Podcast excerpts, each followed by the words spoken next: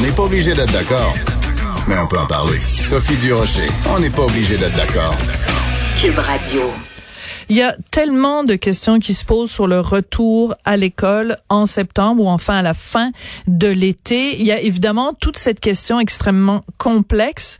En tout cas, à chaque fois qu'on essaye de nous l'expliquer on... ou de clarifier l'information, ça paraît encore plus compliqué. Le deux mètres, le un virgule cinq mètres, le un mètre, la bulle. Euh, dans la bulle, il va y avoir zéro mètre ou un mètre. Mais il y a aussi toutes sortes d'autres questions qui se posent, comme par exemple euh, les étudiants qui, au cours des derniers mois, ont eu non pas une euh, des acquisitions de connaissances, mais simplement un maintien des acquis. Comment on va rattraper tout ça à la fin de l'été? On va en parler avec Égide Royer, les psychologues, professeur titulaire de la Faculté des sciences de l'éducation de l'Université Laval, et il est aussi l'auteur du livre Petite encyclopédie de l'enseignant efficace. Monsieur Royer, bonjour. Bonjour. Parlant de enseignants efficaces, comment ils vont faire les enseignants pour être efficaces à la fin de l'été quand euh, tout le monde va retourner à l'école pour rattraper? Moi, c'est vraiment ça qui m'inquiète. Comment on va rattraper ce retard-là qui a été, euh, qui s'est développé au cours des derniers mois? Oui, il y a une question de rattraper, il y a même il y a un autre, il y a un autre élément associé à ça. À titre d'exemple, imaginez que vous êtes, vous, vous êtes enseignante en, pour moi, en quatrième année euh, au primaire. Ouais. Donc, vous accueillez des jeunes qui ont fait le troisième année, dans, entre autres dans la grande région de Montréal, où ils manquent, ils ont, ils ont trois mois de classe, là, en présentiel, là, en chair et en os, ce qui n'a pas eu lieu. Vous les accueillez en quatrième année, vous faites justement une genre de mise à, une, une mise à niveau. Et euh, vous apercevez que sur vos vingt-cinq jeunes, il y en a vingt et un, vingt-deux, ça va très très bien, non? Mais vous en avez trois où vous constatez qu'ils ont un retard énorme. C'est des jeunes, par exemple, qui ont un niveau de lecture d'un tout début de troisième année, alors D'accord. que vous enseignez en quatrième. Donc là, ça implique, en plus de la mise à jour, ça va impliquer que hmm. vous, vous allez devoir avoir besoin d'aide. Je pense entre autres aux orthopédagogues, aux spécialistes de la lecture, dans l'exemple qui nous qui nous concerne, mm-hmm. de manière à ce qu'il y aura une intervention sur mesure en, qui porte sur mes lecteurs en début de quatrième année, dans ma classe de quatrième année, pour lesquels, de toute évidence, le COVID a eu un impact ou a eu l'impact suivant, ça l'a augmenté leur retard, leur écart d'apprentissage. D'accord. Mais donc, ça veut dire que euh, vous qui, qui qui connaissez donc la psychologie de l'étudiant ou de la, de, de, de l'élève, c'est-à-dire que le, la pandémie ou cette absence d'enseignement pendant les trois mois peut avoir un impact complètement différent selon les capacités de l'élève. Et aussi, il y a peut-être des élèves qui, euh, malgré tout, ont profité de ce temps-là pour euh, s'éduquer en allant bon sur les différentes vidéos de mise à, mise à disponibilité, puis d'autres qui ont dit ben non, moi je, je suis trop déprimé, j'y vais pas. Vous avez, euh, d'ailleurs, il y avait une question de, d'une de vos collègues journalistes ce matin qui était pertinente là-dessus. Je peux avoir certains jeunes qui, cette période-là de pandémie, leur a permis même de développer, même d'accélérer les apprentissages, de développer d'autres habiletés ou de les compléter ou de les améliorer en lecture ou autre chose. Mais vous en avez d'autres qui risquent, pour lesquels il y a vraiment un effet ou certains séquelles là, d'apprentissage, dans la mesure où ça l'a augmenté. Déjà, on a déjà un phénomène qu'on avait déjà parlé tous les deux, de oui. glissade de l'été. Là. Absolument. Et certains jeunes, qui, entre autres en milieu défavorisé, en perdent, perdent l'équivalent d'un mois durant l'été sur les autres. Mais là, si j'ai le printemps et l'été additionnés, je dois m'attendre que la mise à, à niveau là, va être nécessaire, mais non suffisante pour un certain nombre de jeunes. Donc, dans le fond, regardez la question très brève, là. Qui me revient avec des grandes difficultés scolaires? La deuxième question, qui n'est pas revenu? Vous êtes directrice d'école du secondaire, vous, et vous demandez aux enseignants quels sont les jeunes qui ne sont pas revenus. Donc, vous en avez trois ou quatre en secondaire, en quatrième secondaire, cinq, six en troisième secondaire. Ils n'ont pas déménagé, ils ne sont pas revenus à l'école. C'est ce qu'on appelle des décrocheurs. Oui. Là aussi, on ne peut pas attendre à Noël en disant, mais non, on va leur envoyer une petite note, là, puis ils vont revenir. Non, non. On risque d'avoir un certain nombre de jeunes qui, déjà fragiles, euh, d'être absents de l'école de la mi-mars, aller jusqu'à, jusqu'au début septembre. Eux autres, ils ont, ils ont le velcro ou l'attachement que l'école a lâché. le Et velcro. Affaire, la troisième. Oui. Qui n'est pas en mesure de réussir à obtenir un diplôme du secondaire? Si dans votre classe de quatrième ou de troisième secondaire, vous accueillez un jeune qui est en échec en français, en anglais et en mathématiques pour l'année scolaire quatre-vingts, ouais. deux mille dix-neuf deux mille vingt, ou un jeune qui a des incidents disciplinaires, s'est fait sortir de classe beaucoup l'an passé, puis là, parce que le marché a passé trois mois sans aller à l'école. C'est tous des indicateurs, ça, que ces jeunes-là est vraiment à risque de de, de pas, de pas obtenir un des diplômes du secondaire. Donc, c'est possible que la COVID, ou cette période-là, augmente notre taux de décrochage, hey boy. diminue. Mais là, ça peut être petit là, l'augmentation. Oui, là. mais déjà on n'a pas, déjà on est des cancres là. Si si si la COVID se rajoute là-dessus, on va vraiment être les derniers de classe là. Là, regardez le, le, le barème là, où, oui. euh, l'élément sur lequel vous allez vous qu'on va comparer, puis là vous jugerez. Mais les derniers chiffres qu'on a, j'ai seize virgule sept pour cent des gars. Et je vous donne un chiffre juste, dix virgule six pour cent des filles qui ont quitté le secondaire sans aucun diplôme, sont parties puis n'étaient pas diplômées. Mm-hmm. Et malgré tout, là, de même là-dedans, on compte des diplômes qui n'en sont pas. Là, on est même généreux. Là. Donc, est-ce que est-ce que la, la, la COVID, c'est susceptible de faire passer le taux de, le taux de décrochage des gars de seize virgule sept à dix-sept à dix-huit? D'un autre côté, quand les taux de chômage montent, parce que le taux de chômage a monté en flèche au Bien Québec, sûr. les taux de décrochage diminuent. Ah oui, pourquoi? Parce simplement que l'opportunité de travailler, c'est, vous quittez ah. l'école, il n'y a pas d'emploi, là. D'un autre côté, si vous avez un plein emploi, mettons, vous avez un taux de, un taux de chômage, on a eu ça dans la région de Québec, entre mm-hmm. autres, même au Québec, on a un taux de chômage de trois virgule cinq pour cent, nous autres, à Québec, ou dans la région de Québec, avant que la COVID arrive. Et prenez un taux de chômage bas, montez votre salaire minimum à quinze à seize dollars, là, à titre hypothétique, vous allez voir, votre taux de décrochage, il va augmenter un peu. Ben c'est ça, c'est qu'en fait, la logique, c'est dans la tête d'un jeune, il se dit, qu'est-ce que je, qu'est-ce qui est plus intéressant pour moi? Euh, euh, m'ennuyer sur des bancs d'école, euh, ou alors euh, aller gagner ma vie et être indépendant, pouvoir m'acheter une P S quatre. Euh, je pense qu'on est même rendu à la P S cinq maintenant.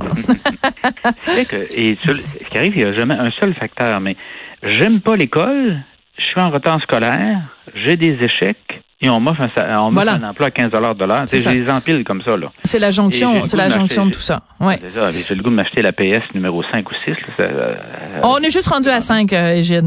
Ah, en tout cas, ça, si ça, je me fie à... mes petits-enfants là-dessus, mais des fois, je perds les numéros, moi aussi. Ah, vous en faites pas. Moi, j'ai beaucoup entendu parler à la maison du fait que la cinq arrivait, puis euh, mm-hmm. la pression commence déjà à monter. Bon, euh, on a vu euh, quelque chose qui est vraiment ressorti beaucoup, beaucoup pendant euh, la pandémie. C'est évidemment cette différence assez flagrante entre le privé et le public. Et euh, ça veut pas dire pour pour autant que des élèves du privé qui ont eu donc une, une un certain niveau d'enseignement, un certain suivi pendant ces trois mois-là, ça veut pas dire que euh, à la rentrée, ils vont pas aussi avoir du rattrapage. C'est juste que, encore une fois, ils vont avoir une longueur d'avance sur les gens du public. Oui, il y a une différence de qualité entre enseigner uniquement à distance et enseigner en présentiel. Là. À qualité de prof égale, là, il, y une, il y a une différence là, de... de, de... L'expérience d'apprentissage est différente pour les, est différente pour les jeunes. Donc, normalement, moi, enseignant au collège X en deuxième secondaire, je m'attends à avoir un genre de mise à niveau ou d'évaluer exactement et même d'intervenir par rapport à certains écarts qui peut y avoir. Alors, alors, qu'il peut y avoir comparativement à ce que mes jeunes qui m'arrivent dans mon groupe de classe en début d'année ont. Il y a, il y a un trois mois d'école qui s'est passé à distance. Là. Oui. Et dans ce cadre-là, c'est à peu près normal. On sait que de manière générale, comme réseau, là, on prend tous les réseaux parce qu'il y a des écoles secondaires publiques qui ont fait des choses absolument exceptionnelles, là, Commission scolaire Beauce-Etchemin et d'autres, d'autres milieux scolaires. Mais comme réseau, c'est évident que le réseau privé semblait davantage prêt à fonctionner en de l'enseignement à distance que le réseau public. Cet écart-là, normalement, devrait être sérieusement réduit là, en rentrant en septembre. Là. Il y a des correctifs qui, de toute évidence, ont été apportés ou sont en train d'être apportés. Oui. Euh, la COVID, donc, va, c'est sûr, avoir un impact. Comment on peut euh, compter sur notre système d'éducation pour faire face à ça? Parce que vous nous parliez tout à l'heure, M. Royer, de, des orthopédagogues qui vont devoir venir euh, en soutien. Mais on sait déjà qu'on a une carence à ce niveau-là au Québec. Donc, on a un système d'éducation qui est déjà euh, imparfait et on vient de lui donner un gros euh, coup de bâton de baseball avec la COVID. Comment il va s'en remettre? Comment il va pouvoir se remettre sur pied euh, à la rentrée deux mille vingt? Ça peut être l'occasion de faire un certain nombre de changements. Je m'en vais vous en donner un. Euh, vous euh, discutez avec les psychologues, les orthophonistes et autres types de professionnels dans les écoles.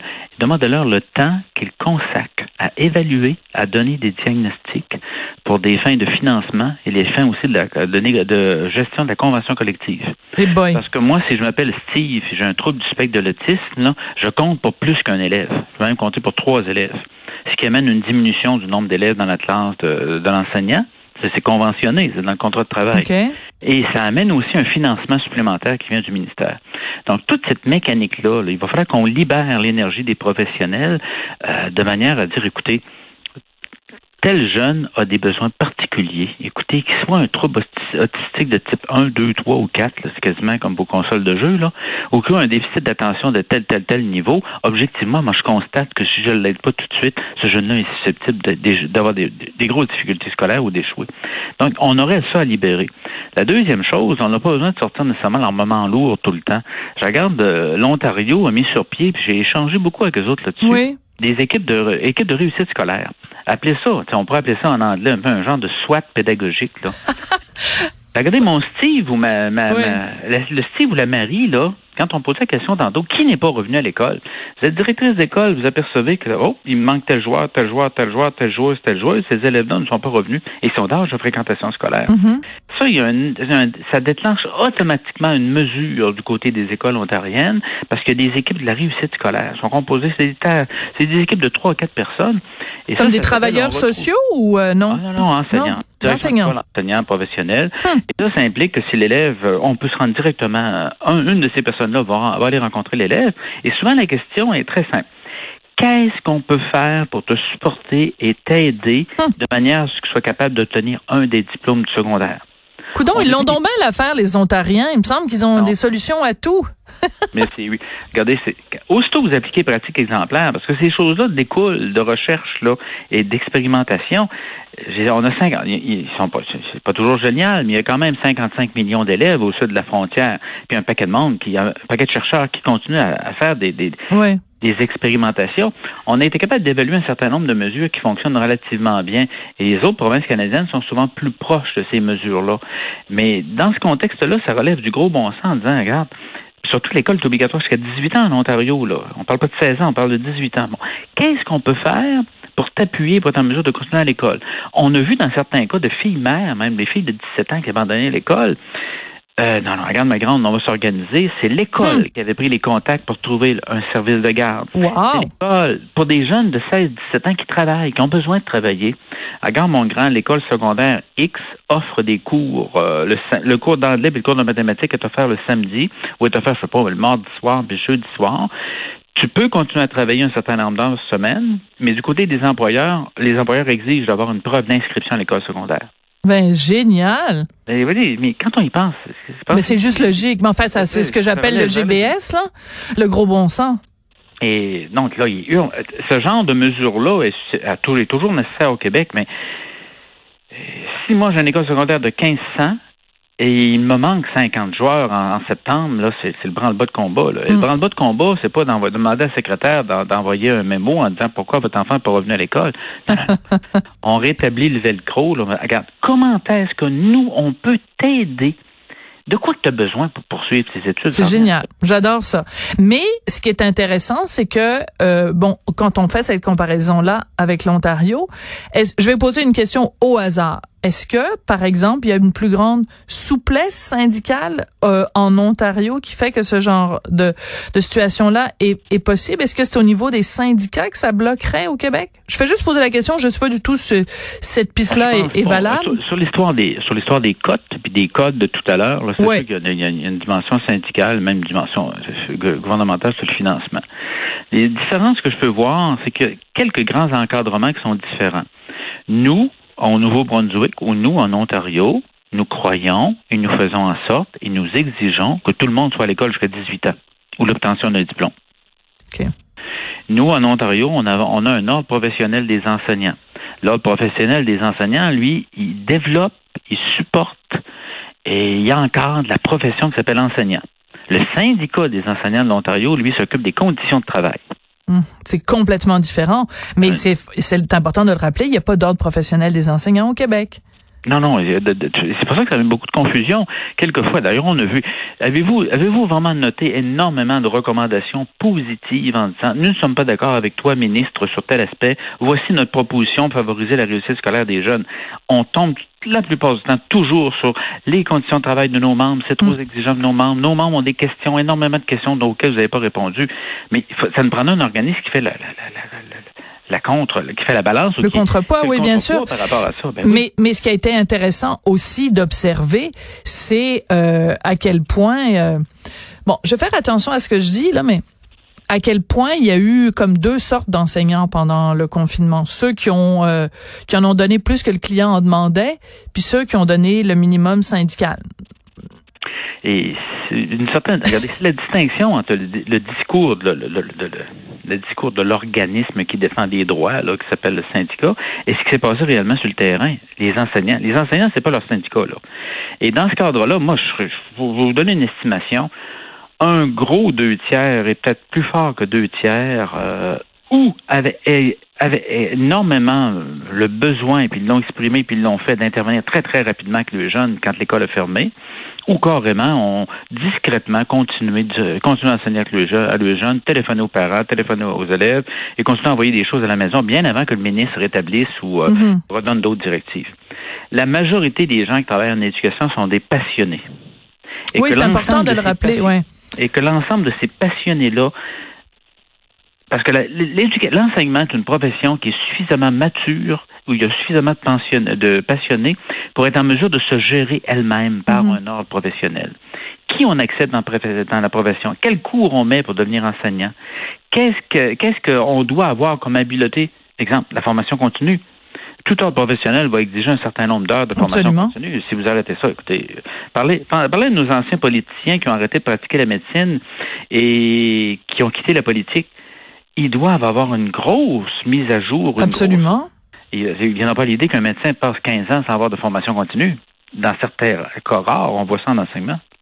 Oui, mais ça, c'est d'une tristesse inouïe parce que, comme vous le disiez fort justement au début de l'entrevue, euh, il y a constamment des gens, pas juste ici en Amérique du Nord, mais partout à travers le monde, des gens qui font de la recherche pour savoir quels sont les les les pour être à la fine pointe justement de de de, de l'enseignement, de la pédagogie efficace. Donc si on se tient pas au courant, ben on, on reste dans nos vieux schèmes de de fonctionnement. Euh, Monsieur Royer, juste euh, puisqu'on est dans le domaine de l'éducation, euh, quelle note vous donneriez à, au système d'éducation québécois dans la façon dont on a géré collectivement cette, ce confinement, puis nous donner une indication peut-être de à quoi ça pourrait ressembler à la rentrée? Bon, c'est, c'est, c'est, je suis un peu embêté parce que du coup, vous savez que l'Ontario ne sont pas revenus à l'école.